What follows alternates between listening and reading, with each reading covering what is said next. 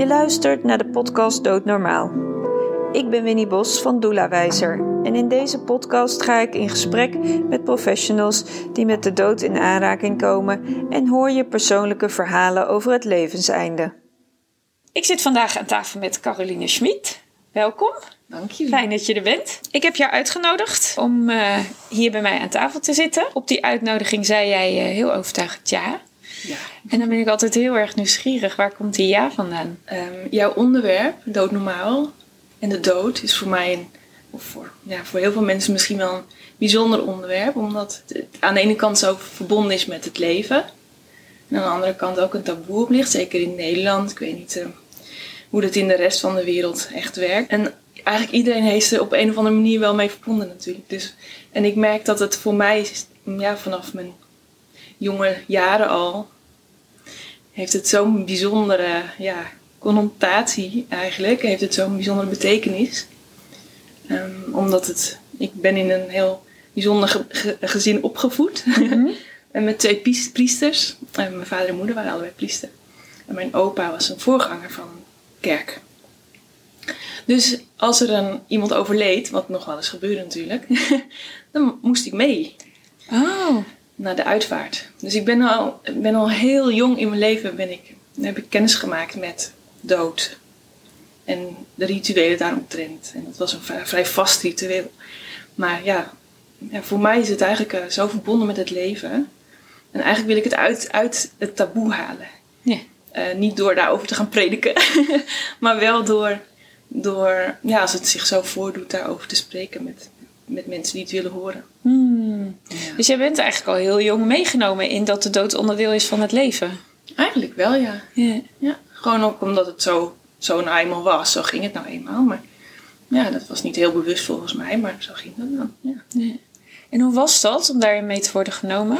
Want hoe, vanaf hoe jong hebben we het dan over? Nou, ik denk dat ik zes of zeven, mm. ik ben nu 46, dus, dus dat is al 40 jaar terug. Dus mm. dat was, heel, was toen heel jong. En, maar ik, ik voelde toen, ik was, ik was een heel gevoelig kind, ben nog steeds een gevoelig kind.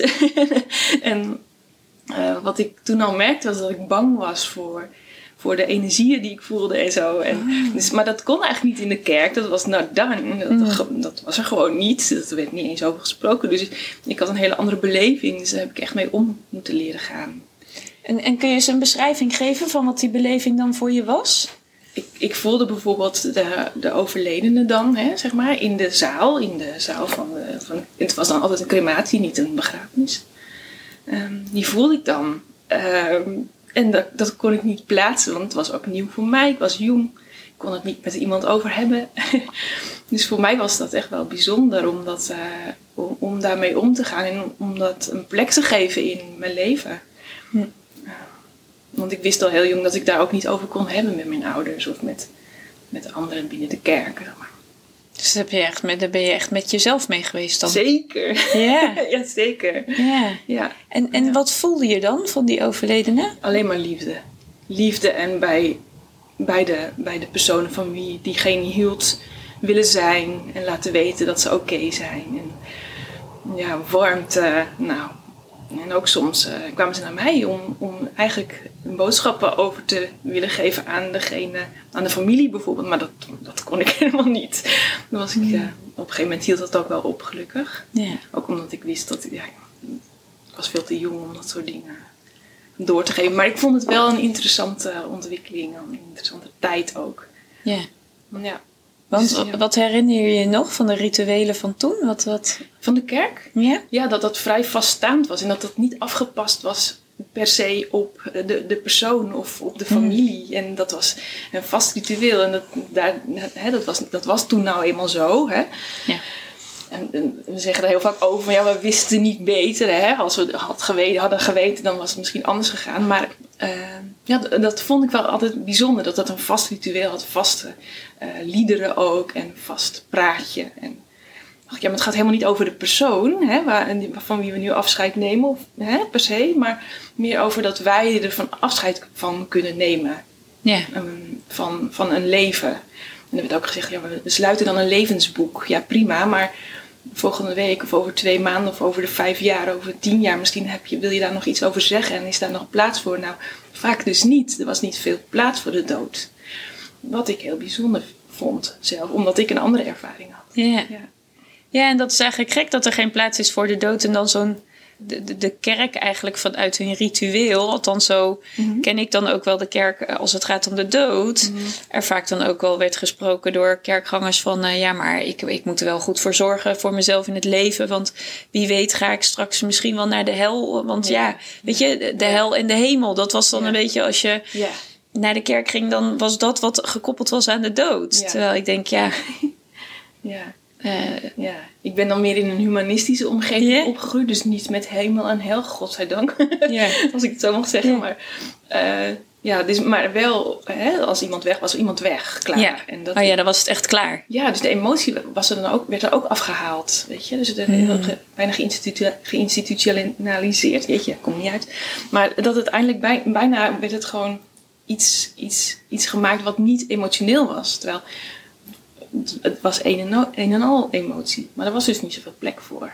Dus dat, dat vond ik interessant eraan. Ja, Ja, dat werd er eigenlijk van losgekoppeld. bijna wel, ja. ja. Ja, het ritueel is eigenlijk nog belangrijker dan het verlies Ja. van... eh, Ja, dus de de- buitenkant. Ja. Dus meer dan van, oké, eh, wat kan ik voor je doen? Hè? Voor de familie of voor de nabestaanden. Van, wat kan ik er voor je zijn? Of dat, die vraag kwam niet vaak. Niet, Nee. of, eh, hoe beleef jij het? Of. Nou, En, en is dat gaandeweg de jaren veranderd naarmate je ouder werd? Heb je daar verandering In gezien? Ja? Ehm, nee. Heel eerlijk, nee. Ik Nee. ben tot mijn 21ste eh, ben ik in die kerk geweest. Dus ik heb daar best wel in dat op, opzicht ook in, qua dat onderwerp best wel veel eh, heb ik meegemaakt en gezien. En eigenlijk is er weinig veranderd. Daarna kan het zijn dat er nog heel veel Mm. is veranderd. Hè? Dat kan. Ehm, maar dat heb ik dus niet meegemaakt. Dus dat is ook wonderlijk dat dat gewoon decennia in, decennia uit gewoon hetzelfde ritueel is gebleven. Terwijl onze beleving en onze emoties, ja, die hebben toch echt een plek nodig, denk ik.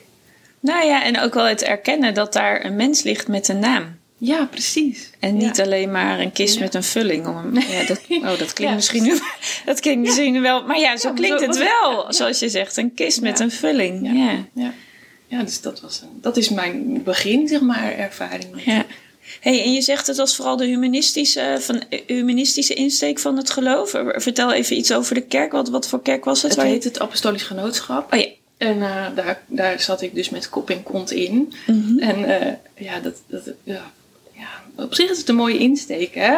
Het, ging over eh naaste liefde. Ehm, maar dat, ja, dat was eigenlijk het hoofd, de hoofdtitel. Ja.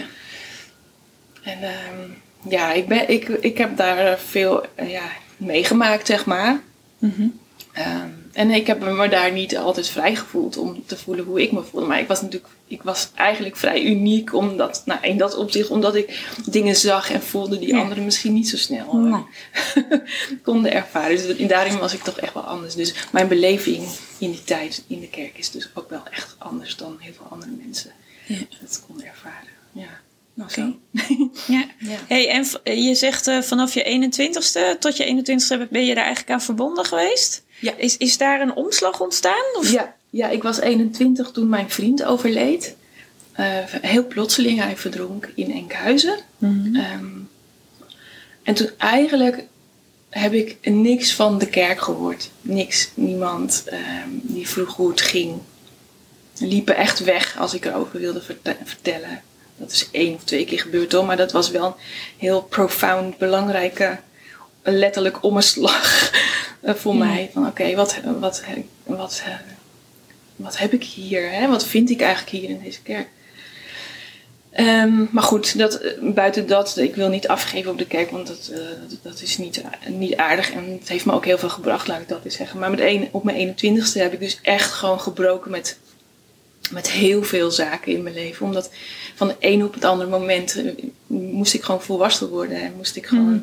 voor mezelf gaan zorgen. En uh, het is eigenlijk zelfbehoud. En, uh, ja. Ja, ik zou ook twee weken later ook hier naar Amersfoort uh, komen om, te, om, de hogeschool, om naar de hogeschool te gaan. Ik ging net uit huis, maar dat was dus twee weken nadat alles gebeurde. Dus dat, mijn hele leven stond op zijn kop. Hmm.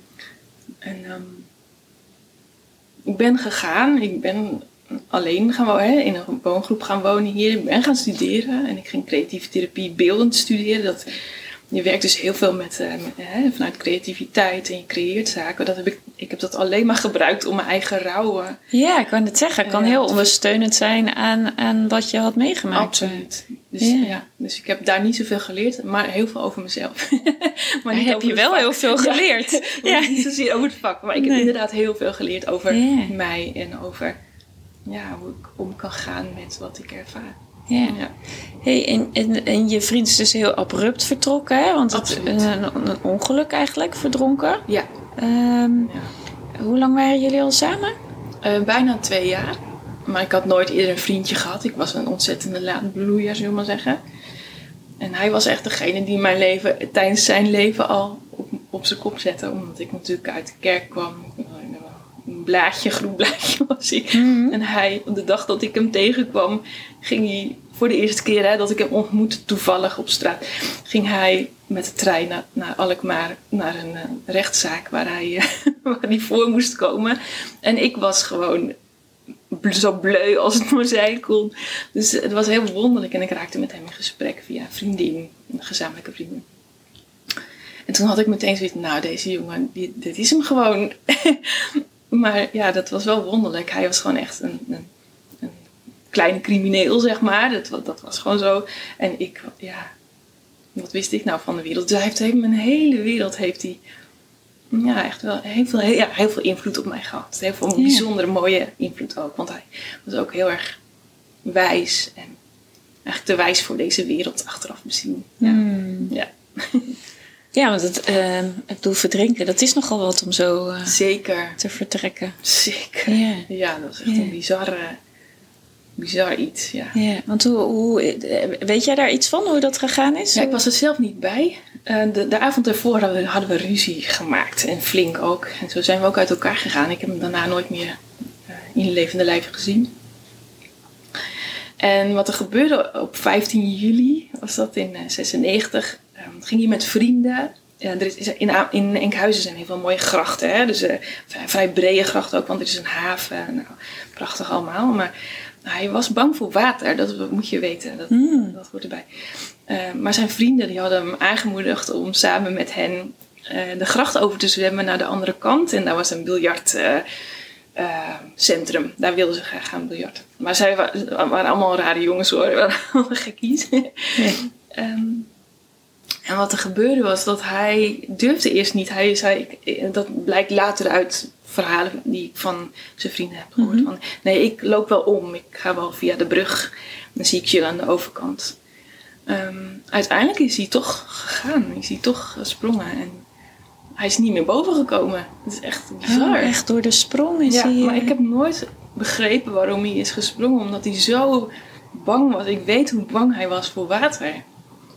Dus misschien is het toch, ja, ja, toch zijn ego de overmacht gekregen. Of, of dat hij, ja.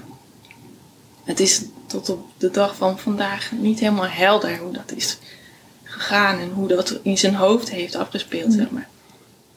Dus zo. Ja, en hoe hoorde jij daarvan? Ik hoorde de ochtend erna. Ik had echt, dat weet ik nog heel goed. Ik had heerlijk geslapen. Echt zo vredig en zo ik wist helemaal van niks. Maar die, die avond is hij dus overleden in het ziekenhuis. En ochtends stonden mijn vader en moeder uh, in de deuropening van mijn slaapkamer. Ik woonde nog even bij hen voordat ik zou gaan. Mm. en ze stonden daar en ik wist het. Ik zag ze. ik dacht, nou, hij is weg, hè? Nou, toen begon de gekste ja, de zoektocht naar van hoe, wat, waar. Ik wil altijd context weten, want dan kan ik het plaatsen. Dus ik ben met mijn moeder ben ik rond Enkhuizen gaan rijden met de auto en gaan vragen bij zijn moeder, bij zijn vrienden, bij de politie. Want wat is er gebeurd? Wat, hoe? Nou ja, en ook vanuit het idee van ik had de avond ervoor natuurlijk ruzie met hem gemaakt. Van, ja, dus je hebt een hele rare afronding ja, eh, met dat hem. was echt crazy. Dat was ongelooflijk. Dus dat heeft mij ja, ja, doen beseffen dat het leven gewoon zo fragiel is eigenlijk en zo ja, zo ook tegelijkertijd zo krachtig is. En dat je zo krachtig kan weggenomen worden. Wat, wat voor impact het kan maken. Ja. Dat heb ik daarvoor dus nooit zo ervaren in de kerk. Ook al waren dat ook dierbaren, weet je wel. Dit was zo iemand die zo aan mij geplakt zat, zo met mij verbonden was. En Ja. met wie ik zoveel mooie dingen heb mee mogen maken. En intense dingen. Mm. Ja. Maar je hebt dus, als ik je nu hoor, zoals je er nu nog ook over praat, je, er is eigenlijk, je hebt wel wat antwoorden gekregen. ja, wel wat. Maar Maar wat uit- er uiteindelijk in zijn hoofd is Ja, dat, dat antwoord kan je natuurlijk nooit achterhalen. Nee. Nee. Nee. Nee. Nee. Ja. Is zo. Ja. Ja. En, en konden. ehm, wa- wat gebeurde er met de mensen waar jij dan zeg maar zo aan het aanbellen was om je vraag te stellen? Wat, wat, wat- Ja, die waren natuurlijk ook, die waren ook in, niet natuurlijk, maar die waren ook in shock, weet je wel. Dus zijn moeder, die was natuurlijk, zij waren ook heel erg met elkaar verbonden. En hij woonde nog thuis, hij was 26. En, maar zijn moeder is ook eh, gewoon ja, totaal verward geworden. En eh, Mm. dat, nou, had al, ja, die had ook niet een makkelijk leven al, maar die, die heeft het echt lastig gehad hoor, weet je. Dus op dat moment, ja, dan, dan, dan praat je in shock met elkaar, hè, zo. Vanuit, ja, vo- volledig ehm, overgeleefd aan emotie en aan overleving en aan, ja, zo. ja. Ja. Hey, nu zijn we eh, ruim eh, 25 jaar later Ja. volgens mij. ja. En wat heeft dat moment voor impact gehad op jouw leven? ik heb mijn ogen geopend op dat moment. En dan moet ik echt zeggen op spiritueel vlak ook. Ik ben echt ontwaakt. ja. En wat, wat betekent voor jou ontwaken? Ik, was, ik zat zo onder het juk van alles wat maar ehm, cognitief was. En, en wat te maken had met wat andere mensen mij vertelden over spiritualiteit. En dat heb ik natuurlijk zelf, dat is geen verwijt, dat is gewoon gebeurd. En wat ik voelde toen, op het moment dat hij overleed, zag ik overal dolfijnen, zeg maar, eh, schilderijen. En nou ben ik eens gaan kijken. Oh, wat is dat? Wat betekent dat nou eigenlijk? Wat is dat voor symbool? Ja, ja. En toen bleek dat dus het, ehm, nou ja, als symbool werd verteld, eh, de boodschapper tussen hier en het hiernamaals. Ik dacht, oké, dat is interessant. En toen begon ik hem te horen en te zien. En te zien als in voel, voelen, zien. Mhm. En eh, ja, ik voelde hem achter mij als ik sliep. En, nou ja, dat was echt wel wonderlijk. En, ehm, maar wat ook wonderlijk was, was dat ik op een gegeven moment ging... eh, ik ging dus hier in, in Amersfoort ging ook naar school en ik werkte ook af en toe. En ik kwam, er was een collega van mij en die zei: Hé, hey, maar eh, in de pauze stond die een keer te roken. Ik rookte niet, maar ik ging met hem mee omdat het zo gezellig was. En ik, ik stond bij hem en hij zei: Hé, hey, maar jij hebt iemand bij je, hè? Altijd. Ik zei: Waar heb jij nou over? Toen vertelde hij over Aaron, heet mijn vriend, eh, overleden vriend. En hij zei, ja, maar hij ziet er toch zo en zo uit. En hij, hij voelt zo en zo zo. Hoe is dat voor je? En nou, dat klopte allemaal. En toen ben ik echt gewoon zo hard gaan huilen. Dat, ja, dat was zo, zo, zo'n feest van herkenning. En ook eh, dat hij dus beaamde dat hij met mij sprak. En dat hij zich af en toe liet zien. En in, in kleine hintjes ook, weet je wel. Mhm. Ik- ja, dus ik ben, nou, ik ben echt wel ontwaakt op die manier. En hij heeft mij heel lang eh, als gids ook geholpen tot de dag, eigenlijk tot de dag van vandaag. Is hij zo af en toe nog steeds bij je? Ja, Of komt hij nog langs? hij komt langs. Ja, Ja. ja. Ja. En dan eh, zie ik zijn ontwikkeling. Eh, dus voor mij gaat het gewoon verder allemaal. Ja, het leven houdt niet op eh, als de dood daar is. nee, nee, en misschien zelfs als, ga ik misschien wel heel ver om dat te zeggen, maar voor sommige mensen begint het misschien dan pas. Weet je wel, als, Mhm. als in ehm, ja, het vrije leven of het, het leven wat je eigenlijk had willen hebben. Ja. En leg dat nog eens nader uit. Wat, Ja. wat, bedoel je dan? Het begint daar pas? Nou, het zou kunnen zijn dat als, dat denk ik hè, Eh, ehm, dat als je leeft, dat je, dat, je heel erg ziek bent of dat je beperkt voelt in je gedachten of in wat je kunt of wilt in dit leven. Als je vrij bent van dit leven of vrij van het, het, het lijf wat misschien niet goed werkt. Ja. En dat is er niet meer. Wat gebeurt er dan? Dan ja, wat gebeurt er dan met je? Hè? Dat is een hele interessante. Ja, dat is een hele interessante vraag. Ja. Wat, wat, wat komt, er, komt er iets na? Ja, en zo ja. komt er iets na? En als dat dan zo is, wat is dat dan? Ja, precies. Ja. En ik heb de afgelopen jaren heel veel eh, ook vrienden verloren. Hè, en zijn ook overleden. En wat ik dan zie is dat er ook heel veel bevrijd, bevrijding voelt. Voel dat ze zich bevrijd voelen soms. Van oké, alle overtuigingen die ik had. Ja. ja, zijn die wel waar? En, nou ja, daar zit een, ja, er wordt heel veel ook over geschreven, over dat hele proces hè, van overlijden. En uh, Ja. hoe dan verder? Wat, wat, wat verder is überhaupt? Hè, Ja. Gaan we wel verder? Nou, dan kun je natuurlijk over twisten met elkaar of over discussiëren, zeg ik altijd. Maar, maar ja, ehm, stel je toch voor dat het zo is. Ja, en ik heb dus met Aaron heel sterk ervaren dat er, dat er een heel mooi traject kan zijn. Dat je daar ook nog verder kunt leren. En dat, dat ik daar weer ook van kon leren door zijn hele weg. Ja, want in principe, wat ik ook altijd al zeg, je blijft natuurlijk ook al eh, eh, verlies je iemand door de dood. Je blijft altijd verbonden, want je hebt samen een leven gehad. Hè? Dat heeft een betekenis gehad. En er zijn natuurlijk heel veel mensen die zeggen: Ik voel iemand of ik zie iemand. Ik bedoel, dat soort verhalen zijn niet onbekend. Er wordt ook wel. Ja. hè, er zijn veel mensen die dat benoemen en zeggen. eh, of herkenning ervaren in, Ja. in ik veel, een vlinder of een, een Ja, vogel. mooi Of jij dan een, een dolfijn. Eh, dus er is, er is iets in dat, in dat daarna. Weet je, want anders als we. Eh, als die verhalen er niet waren, dan zouden we het kunnen ontkennen dat het bestaat. ja, true. Maar er zijn natuurlijk heel veel mensen die, die beamen van... eh, Ja, ja, ik voel hem, haar. ja zeker. Ik zie hem, haar. eh, Ja. Dromen. dro- ja, dromen. Boodschappen die je krijgt. Ja dat. Ja. Ja. En ook wel mooi dat jij dus eigenlijk door hulp van anderen de bevestiging krijgt van wat je al eerder zei toen je zo jong was en zo, je zo gevoelig voelde. Wat, dat, wat dus geen plek Ja. had, in ieder geval in, in, in, ehm, eh, in verbinding met, eh, met eventueel je ouders of, of andere familieleden. Dat er dus op enig moment in je leven een verbinding daarmee ontstond. Ja, dat vind ik ook wel heel mooi hoor. Dat was ook wel echt een beetje nodig. ik had, nee, dat was niet. Ik had dat zelf heel erg nodig. Ja. Ja. Ja. En nodig in wat voor zin? Eh, wat Nou ja, ik dacht al, ik heb altijd al gedacht van, is dit het nou? Weet je wel, is dit het enige wat, wat we kunnen zien, aanraken, ruiken, proeven? Is dat het enige? Is het echt waar? Want ik, toen ik klein was, kletste ik ook met diertjes, snap je?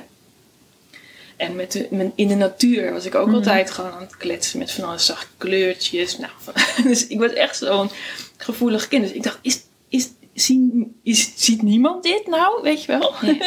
Ben ik dan de enige? Dus dat werd opeens allemaal met terugwerkende kracht, zeg maar, op het moment dat hij, mijn collega dat zei. Ja. eh, werd dat eigenlijk met terugwerkende kracht, werd het allemaal bevestigd. En daar ben ik echt zo, ja, dat, dat had ik echt nodig, ja. Dat had Ja. ik echt nodig. En wat, wat heeft het je, ehm, los van dat het nu in, het was een soort erkenning van jezelf, hè? Je mocht ineens zijn. Ja, ja, absoluut. Letterlijk Ja, zijn klopt. wie je bent, met alles wat daar eigenlijk is. Ja, zeker. Ehm, wat, wat, wat, eh, wat deed dat uiteindelijk met je? Ik bedoel, dat die zijnsbevestiging.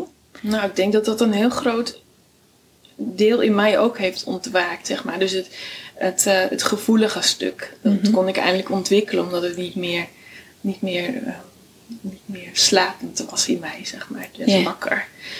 En dat is denk ik, ja, daardoor ben ik echt wel eh, gaan, gaan, gaan zoeken, ook van hem, met andere mensen, van hé, maar hoe kan ik mij hierin ontwikkelen en hoe kan ik hier verder mee? En zo is het eigenlijk, ja, zo, ja, zo ben ik eigenlijk ik geworden. Mhm. Nog meer dan, dan wat ik al was. Ja, ik voelde me altijd, ja, ik voelde me echt slapend. Ja. Dat is echt wonderlijk. Maar nu, ik heb, ik heb dus allemaal cursussen kunnen doen en, en, en eh, kunnen zien dat ik gewoon echt een spiegel ben voor mensen. En dat ben ik dus gaan doen in mijn praktijk. Ehm, ehm, ik geef reflectie van de zielconsulten en dat merk ik dus ook echt dat ik bij mensen naar binnen mag kijken. En dat, dat ik dat mag vertellen, dat is voor mij zo'n zoiets bijzonders. Ik vind het zo bijzonder dat, dat, dat, dat dat mag. en dat je dus echt zielscontact mag ervaren. Ja. En dat die ziel dus blijkbaar iets is wat overstijgt over dit leven. En dat je daar altijd mee kunt praten. En dat dat niet te maken heeft met tijd of plaats. En jij bent daar dan in de verbindende factor. Ja, blijkbaar. En dat vind ik zo, dat, dat is super dankbaar. Ik, als je kijkt waar ik dan vandaan kom, hè, zeg maar, dat, dat dat eigenlijk niet kon. En dat het nu gewoon onvermijdelijk, dat is denk ik altijd hoor, wat er latent allemaal aanwezig is, dat komt onvermijdelijk ooit een keer in je Mhm. leven naar boven. Maar dat was voor mij dit stuk. denk Ja. ik. Ja. Hey, en als je nou nog meer jouw ik moet beschrijven, wie, wie is ik dan geworden? wie is die ik dan? Want je zegt, ik ben echt ik geworden. Ja. Maar wie, wie is Ja. ik? is, is een. ehm, zijn, ja, hoe moet ik dat nou zeggen? Dat is een mooie vraag, zeg. Jeetje. Wie is die, die ik dan? Die ik is. Een soort, voelt zich een soort zwerver in deze, in deze wereld. Een soort zoeker eerder. Niet een zwerver, ik zoek eerder. En wat ik nou zoek is. mm, eh, wie, wie ben ik dan? Hè? Wat kom ik hier doen? En hoeveel facetten zitten daar al niet aan vast? Weet je, ik ben vrouw, ik ben een partner van iemand, ik ben een collega, ik ben ik met mijn verdriet, hè? mijn verlies, mijn, de mensen die zijn gegaan in mijn leven. Ik ben ik met mijn weten, noem ik het altijd, met mijn, mijn zielenweten, Mhm. met, met iets hogers dan alleen maar ik als mens. En ik ben ook ik, het egootje, wat gezien wil worden, wat nodig heeft om, om een verhaal te doen. Mhm. ik ben, en dat, dat leer ik steeds meer uitdiepen. En ik wil over alles eerlijk zijn. Als ik eerlijk naar mezelf in, mijn spie- in de spiegel kan kijken over, en kijken naar mijn verdriet en dat kunnen uiten op de manier waarop ik dat nodig acht. En hoe dat het beste werkt voor mij. Dat gaat voor mij bijvoorbeeld door middel van muziek of zingen. Of ik speel piano, dus dat werkt heel fijn voor mij. Dat heeft me ook enorm geholpen. Mhm. Dan, dan word ik schoon, schoner van binnen. En helderder en weer een spiegel voor mezelf en anderen. Nog meer dan, dan dat ik al was misschien. Dat is eigenlijk mijn wens hier. Wat er opkomt nu is dat ik. Dat je eigenlijk bij die ziel komt die dan straks. Eigenlijk die ziel die, waar, waarin jij voelt dat die daar is als, als de dood voorbij is. Oh ja, oh mooi. Ik weet niet of Dat zo is, maar dat hoor komen. ik een beetje. Ja, dat, Ja, je, mooi. dat je heel erg dicht bij dat zielsniveau van jouw ik Mooi. komt. Ja, ik ben wel heel nieuwsgierig daarnaar. Weet je, naar, naar wie, wie, wat dat dan is. Wat dat, dat aspect van mij dan is. Wie, Mhm. wie die kern dan is. Of wat dat dan is, weet je wel? En Ja. waarom... Ze zeggen altijd, hè, je bent verbonden met alles. Hè? We we zijn met alles verbonden. Maar Ja. hoe zit dat dan? Ja, je? hoe, werkt dat? ja. Ja. En hoe, hoe- al die laagjes die daar bovenop liggen, waardoor ik het nog niet kan voelen, die vind ik interessant. Wat voor laagjes zijn dat dan? Ja. Het is niet per se vervelend of naar of moet weg. Dat is het niet. Ik wil er naar kijken. Ja, je, wordt, je wordt er nieuwsgierig van om te Oh onderzoeken wat, wa- wat, wat, wat dan, waarom dan, hoe dan. Ja, en dat doe ik dus ook graag bij anderen. Oké, waarom ben je hier? Waarom, waarom zijn we hier? Weet je wel, we, gaan, we worden geboren, we gaan dood, oké. En daartussenin gebeurt, gebeurt zoveel moois. We kunnen zoveel leren van deze tijd, juist door ook verlies mee te maken. Mm.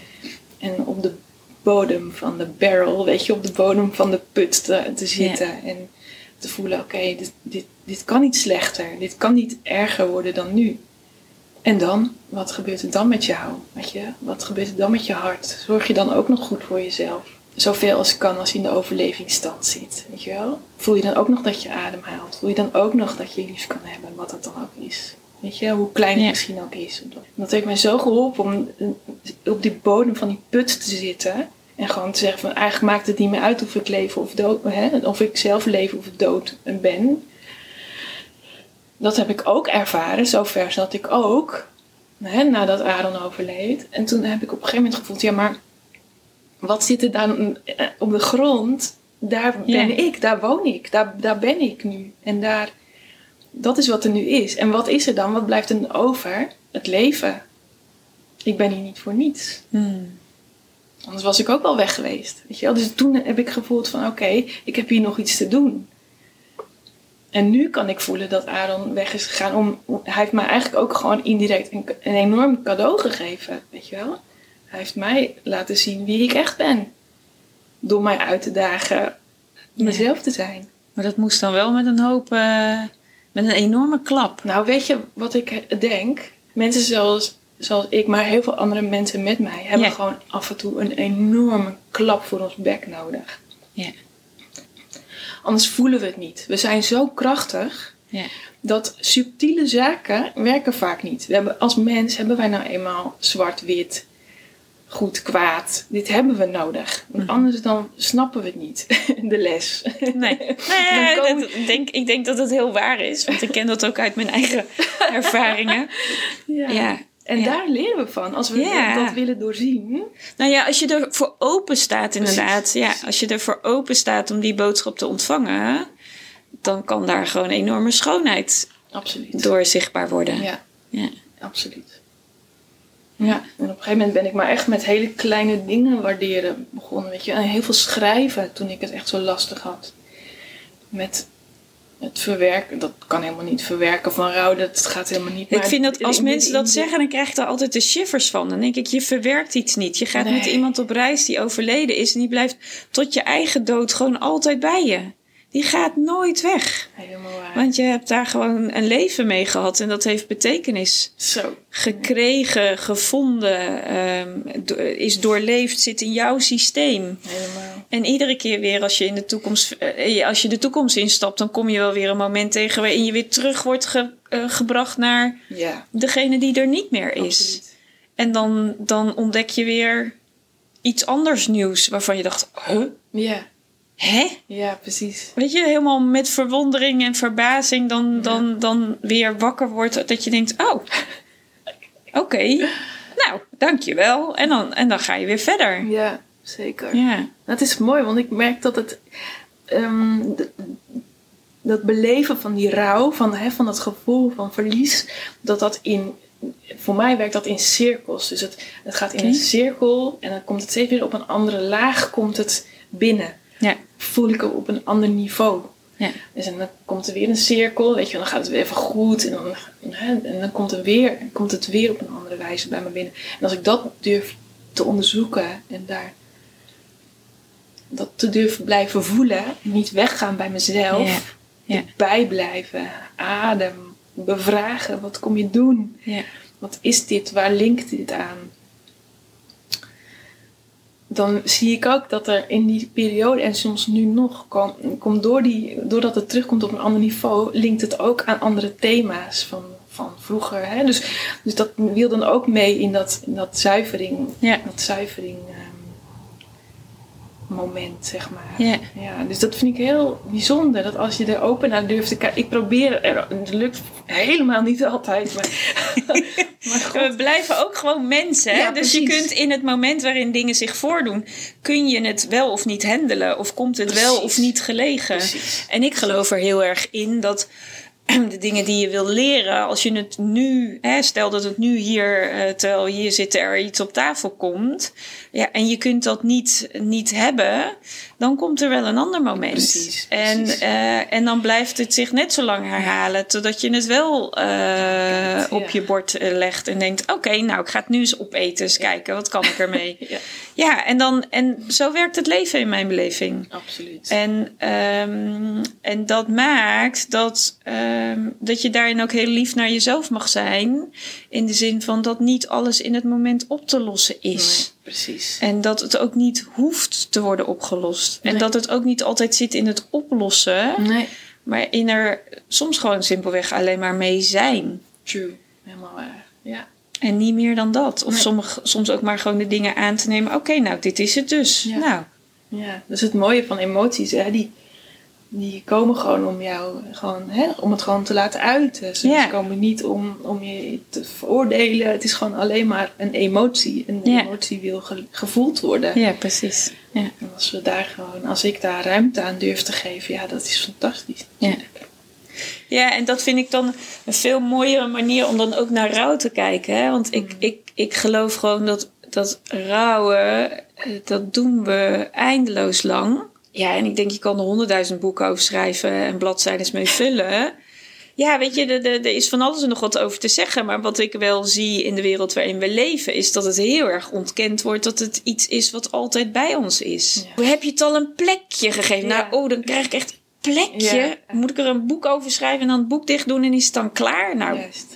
Echt niet. Dat, dat, zo werkt het niet. Ja. Het, is, het, ja, het is een boek, want ik, mijn leven is een levensboek. En dat levensboek bestaat uit hoofdstukken. En in die hoofdstukken vinden allemaal reizen plaats. En iedere keer in die reis wordt er ook alweer eens iemand uit het verleden meegenomen. Die komt dan weer even hallo zeggen. En die komt zijn boodschap dan weer brengen. Ja, en die gaat dan weer mee verder in het levensboek. Ja, zo, zo, zo werkt het volgens mij. Ja, mooi. Ja. Hey, je zegt je, je maakt ook muziek. Ja, wat, wat, wat, wat doe je met muziek? Ik, uh, ik kreeg op het moment dat ik hier ging wonen in Amersfoort, kreeg ik een piano van mijn tante. Mijn vader is uh, pianist, organist, in de kerk natuurlijk. Ik was er ook altijd mee bezig. Ik kon eigenlijk geen piano spelen nog.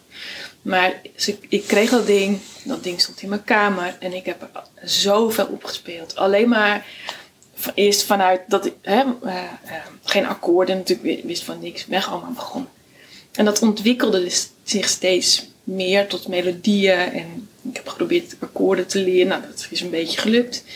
Maar gaandeweg werd het echt een, een uitingsvorm voor mij. Hmm. En wat ik zo mooi vind aan muziek, is dat het, is dat het komt en gaat. En tenzij je het uh, opneemt op een bandje, dan gaat het ook weer weg. En dat geldt ook voor zingen. Dus toen ben ik heel veel gaan zingen, ben ik uh, muziek gaan maken. Dat was echt een heerlijke manier voor mij. Want het beeldend is prima, maar het is altijd een beeld wat blijft bestaan. Dat, hè, dat, dat is een vaststaand iets. Dit was veel vloeiender en ik had dat vloeiende nodig. Want ik, ik moest mezelf af en toe vlot trekken uit een hmm. emotie. Dus dat was een hele mooie energie om daarmee te werken. Even als dans, ik danste heel erg veel toen. En dat was ook een, dus het, echt al die bewegende manieren. Dus uit, uit dat strakke, die strakke emotie. Eigenlijk vind ik rauw, hè, verdriet is gestolde emotie, hè? Gestold. gestolde energie in je hele systeem. Ja. En, het enige wat hij wil is beweging. Precies. En dat voelde ik dus. Van, ik, ik, ik, wil het eigenlijk niet, ik, wil, ik durf het niet. Hè? En dan voelde dat, je even, dat ik even over een grens heen moest bij mezelf. Maar het was te leuk om het niet te doen. Dus ik had er ook heel veel plezier in. Hmm. Dus al jankend stond ik soms te dansen of, of te spelen. Of uh, maar het, hielp, het hielp mij enorm. En het helpt mij tot op de dag van vandaag. En het mooie is dat ik nu ook in, uh, in het ziekenhuis nu mag piano spelen voor mensen. Mm. Ja, dat is echt ongelooflijk. Dat, dat alles wat mij zo enorm heeft geholpen, weet je, dat, dat kan ik nu verder doorgeven. Dat, dat zit ook een beetje in mij hoor. Toch het, het, priesterschap, weet je wel. Ik wil dit graag. Je wilt toch ook iets uitdragen? het ego wil ook wat. Oh, shit. maar dat heeft toch ook iets komisch? Ik ja, het hoort wel echt ook bij ja. Dat heeft mij zoveel goeds gegeven eigenlijk. Ja. En op het moment dat, dat ik midden in die drek zat en in het verdriet. Ja, gewoon niet meer weten wat ik moest met mezelf. Of, ik durfde ook geen hulp te vragen, want dat had ik nooit geleerd. Dus dat zit ook niet in mij. Dus toen, ja, toen heb ik echt wel heel veel zelf met, met de kunst kunnen doen. Ja, want je noemde inderdaad al schrijven. En muziek was dan ook nog één. Ja, dansen dus. Dansen. Beeldend. De hele trucendoos werd opengegooid. En het hielp voor mij zo. Het is een communicatiemiddel met, met mijn hele lijf. Dat heb ik nu nodig. En als ik dat mezelf blijf stellen, die vraag, wat heb ik nu op dit moment nodig om, om te stromen, om mezelf vlot te trekken. Dat heeft mij zo door die hele periode heen geholpen. Van die eerste paar jaar van niet meer weten waar ik waar mijn kop ja. mijn kont zat. Ja. Hey, en waar sta je nu? Waar sta ik nu? 25 jaar later.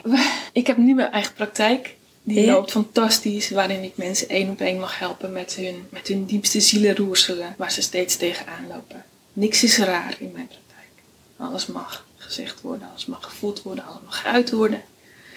En ik vertel ze eigenlijk gewoon wat ik zie op een diepere laag. Ik werk 18 uur in de week als receptioniste bij de Hogeschool voor de Kunsten, theater, fantastische plek waar mensen ook een en al emotie zijn. Waarin het ook geuit mag worden. Een hele lieve man, heerlijke dieren in huis, kippen, bouillère, katten waar ik voor zorg. Ik heb geen kinderen, maar eigenlijk ook weer wel in andere vormen, andere manieren. Mhm. Waar ik echt heel erg mooi van kan voor kan zorgen. En waar ik gewoon ja, ook heel veel voldoening uit haal. En ik ben dus pianiste. Ik mag op Spotify staan. Ik ben met mijn vierde album al bezig. Ik wil het ook uitdragen. Net als wat jij met je podcast doet. Hè? Je hebt iets te geven, dus je brengt het de wereld in. Nou, dat voel ik bij dit. En als iemand het wil, hier. En wat ik nu voel is dat dat ik diep durf te voelen, ook bij mezelf. Dat ik mezelf durf te blijven bevragen, dat ik niet de waarheid weet. Dat het misschien wel soms overkomt, maar dat komt omdat ik zo'n diepe, ja, zelf zo'n diepe ervaring heb. En dat dat diep geworteld ook in mij zit. Hmm. Maar in principe is, weet je, ik ben zo benieuwd ook naar anderen. Van hoe, hoe ervaar je dit? En als je het lastig hebt met jezelf. Of, eh, en ik wil dat niet meer uit de weg gaan. Ik wil Nee. wel, een, ik wil wel dat mensen zich durven te openen bij mij. Dat ze ook fijn vinden althans. Ja. Snap je zo? Ja, en het klinkt ook wel een beetje die nieuwsgierigheid naar die ander om daar zelf dan ook weer iets van te leren of zo. Of om daar weer iets voor jezelf uit te halen waar je, waar je misschien niet uitkomt, maar waar je door die spiegel van een ander ineens denkt: oh, Ja, zeker. oh, wacht even, is dat ook een mogelijkheid? Oh, Ja, precies. Het is altijd een wisselwerking. Ja. Zeker. Ja. Dat is absoluut waar. Ook omdat ik me altijd een eenling heb gevoeld. En, hè, van- nou ja, wat ik net ook een beetje schetste in de kerk. Maar ik ben altijd een beetje een vreemde eend in de bijt geweest. En dat is allemaal prima. Dus dat is oké. Maar daardoor weet ik ook niet goed hoe diegene het ervaart. Wat hij ervaart. Dus daarom ben ik ook nieuwsgierig. Van hoe ervaar, wat ervaar je eigenlijk? Ja. Hoe is dat voor jou? Weet je? Dus daarom is mijn praktijk heel erg leuk ook. Ja, je hebt een mooie wisselwerking aan activiteiten waar heel veel creativiteit in zit. Dat is wat Ja. ik in ieder geval hoor. Absoluut, ja, daar ben ik ook heel erg blij om. Dat, dat heb ik ook nodig blijkbaar. Sommige mensen kunnen heel goed één of twee dingen doen in hun leven, zijn daar heel erg content mee. Ik, ik voel dat niet. Ik kan, dat is zoveel leuks in de wereld. Er is zoveel te ontdekken. Ja, Ja, en het is helemaal prima. Hè? Ja. je- dus, wat je ook doet is prima, maar voor mij werkt dit blijkbaar. Een fotograaf, en, dus ik zit helemaal in een macro, in, in, in dus hele kleine bloemetjes of bijtjes. Die maak ik dan uitvergrote foto's van. Ja. En ik, ja, daardoor, is, daardoor ben ik zo gaan genieten en van de natuur, maar ook van de essentie van de natuur. De essentie van, van ons. ja want uiteindelijk zijn wij natuur. Ja, Ja. precies. Ja. Ja, dus ik vind dat, ja. Dus ik probeer gewoon eigenlijk, denk ik, te doorgronden wie ik nou ben in dit grote geheel of zo. Ja, en wat ik ook wel mooi vind om te horen, is dat jij eigenlijk je eigen vorm van priesterschap hebt gevonden. Zeg je dat mooi?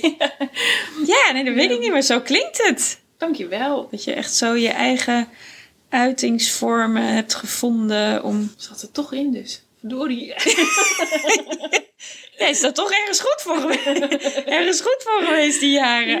Ja. ze zeggen ook altijd: het is niet voor niets hè, wat je meemaakt in je leven. Nee, Eh, dat, nee. dat brengt je allemaal bij daar waar je, waar je mag zijn. Ja, zeker. Dat denk ik ook. Ja, en het is allemaal een optelsom van dan dat wat je hier en nu brengt, doet, geeft. Dit is natuurlijk één voorbeeld, hè. Aaron die overlijdt. En, ik heb nog vriend die overleed. Er zijn, er zijn heel, de, een vriendin van mij, is echt heel plotseling ook mijn opa, met wie ik een fantastisch contact had. Er zijn best wel veel mensen uit mijn leven verdwenen die, denk, ja, die hebben zoveel bijgedragen aan die spiegel. Weet je, die, we konden elkaar ook allemaal spiegels geven. En dat vind ik zo waardevol. En natuurlijk is er altijd dat gemis, en dat blijkt bij mij ook, dat gemis van de persoon. Weet je wel, met wie je dan even. Ja, de fysieke, ja even de fysieke aanwezigheid van Dat, diegene. ja, dat ja. is wat ik mis nog. Nog steeds. Bij Ja. iedereen. Bij alle mensen die ik heb verloren in mijn leven. Zo van, ah, had ik die maar even kunnen bellen? Dat kan niet. Weet je zo. ja. En dat is mijn verdriet. Dat voel ik nog steeds. Alleen, het verschil is eh, nu dat die mensen die ik mis in het fysieke leven, die voel ik in het astrale leven. Dus, hè, in de, Ja. en en dat, dat is zo'n nieuwe dimensie. Zo'n andere dimensie waar ik dus niet even een bakkie kan doen. Nee, maar dat doe je op een andere manier een Precies. mee. Ja. Precies, en dat, is, dat voedt mij net zo. Ja. Maar ik blijf natuurlijk mens. Dus dat, dat is altijd het, de zoek, het zoeken naar, oké, wat vind ik nou het belangrijkste? En, en wil ik dat zo graag omdat mijn ego, hè, omdat Mm. ik als mens dit zo graag... En natuurlijk is dat zo. En dat mag ik ook best onderkennen. En er is dat andere, waarin ik gewoon echt zo mooi contact kan hebben met de mensen die nu ook overleden zijn. Hè? En dus nu ook zoveel meer weten over zichzelf. En zoveel meer begrijpen over waarom we hier eigenlijk zijn. En wat we hier komen doen. Dat is zo waardevol. Wat dan in me opkomt is, eh, heb je dan ondertussen ontdekt waarom jij hier bent? Ja, ik kom- ben hier om een spiegel te zijn voor mezelf en anderen. Dat is voor nu. Voor morgen weet ik niet. Hoe kan dat morgen weer anders zijn? ja, dat is zo. Ja, Ja. ja. toch? Ja, ja, Dat- ja, dat kan. Ja, geloof je niet dat je met, met één purpose naar, naar hier, hier bent gekomen? Weet ik niet. Het zou zomaar echt anders kunnen zijn. Dat het, Hmm. Maar er zijn natuurlijk zoveel meer lagen daar. Hè?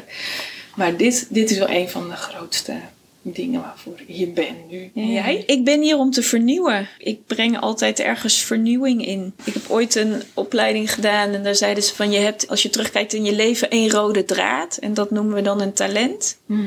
Want dat is wat je steeds doet en wat, je, dat, wat, wat steeds weer opnieuw gebeurt. En dat werd to- toen in eerste instantie gedefinieerd met een nieuw leven inblazen. Ik werkte toen in de uitvaartverzorging, dus toen zei iedereen, nou, dan zit je echt op een goede plek. Dacht ik, ja, dat is ook wel een beetje, een beetje raar. Maar goed. En op een gegeven moment, gaandeweg de jaren dat ik dat talent had, dacht ik, ja, maar dat is helemaal niet wat ik doe. En er zit ook geen beweging in. Ja, inblazen is wel een beweging, maar ik vond het te statisch of zo. En toen kwam eigenlijk in het moment dat ik dat voelde, kwam het woord, maar ik vernieuw. Ik ben Ja. iedere keer vernieuwing aan het brengen op Ja. allerlei manieren. Ik bedoel, in mezelf. Ik bedoel, ik ben zelf een voorbeeld van een en al vernieuwing. Ja. Ik bedoel, ik kan gewoon niet altijd hetzelfde doen. Ja, ik, daar, word ik, daar word ik helemaal niet door uitgedaagd. Dan vind ik het leven saai worden. Dus ik moet iedere keer vernieuwing in mezelf. Maar ook bij de mensen om me heen help ik daar. En organisaties help ik daar mee om, om die vernieuwing in zichzelf te realiseren. Dus dat is ook wel wat ik nu met mijn missie natuurlijk heb. Ik wil heel graag die vernieuwing in het, ja, het, het levenseinde doodnormaal maken is een vernieuwing.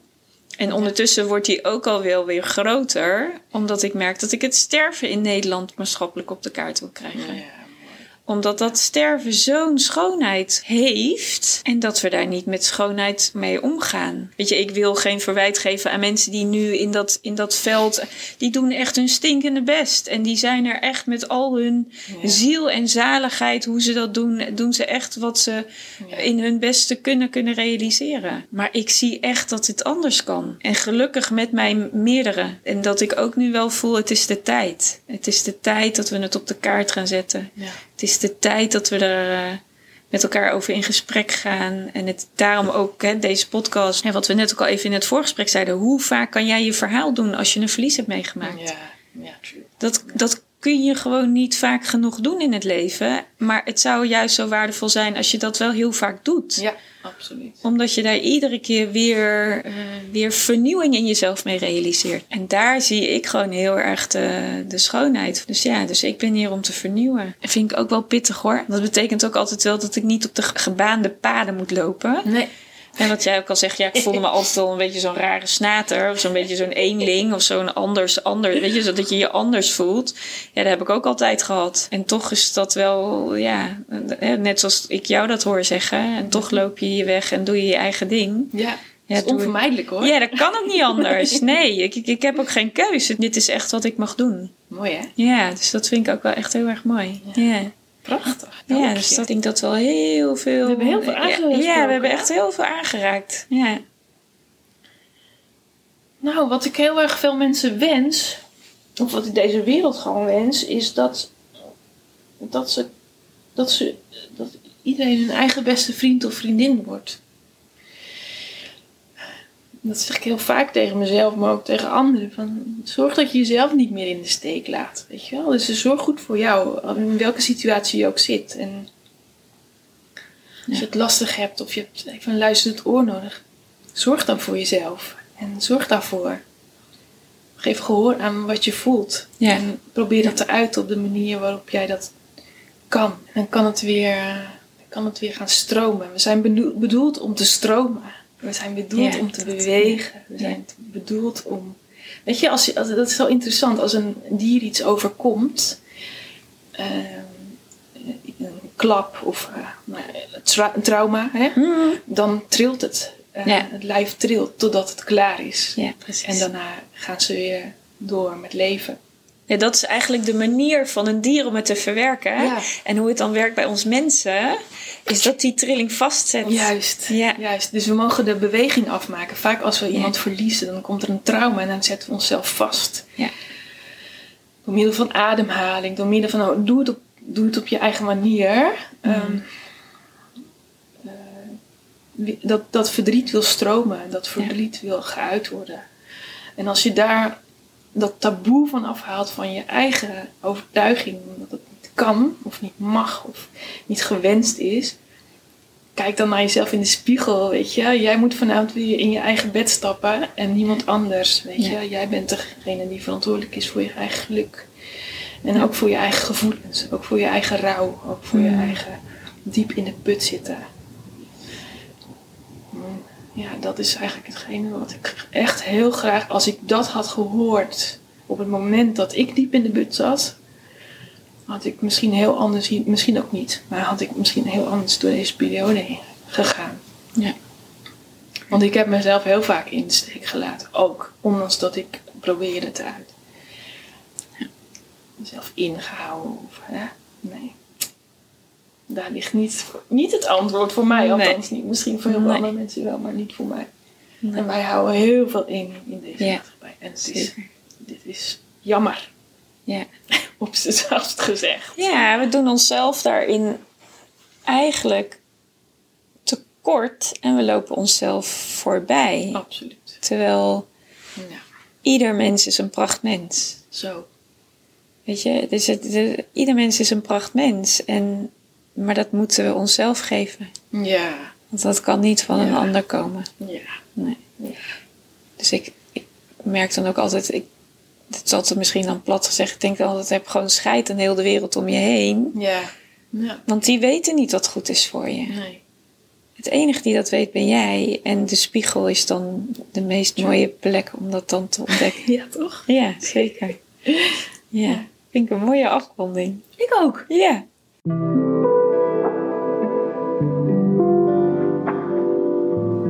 Je hebt geluisterd naar de podcast Doodnormaal. Mijn missie is om het levenseinde doodnormaal te maken. Iedere vrijdag staat er een nieuwe podcast voor je klaar. Volgende week spreek ik met Winnie Bos over het verlies van haar dementerende vader in coronatijd.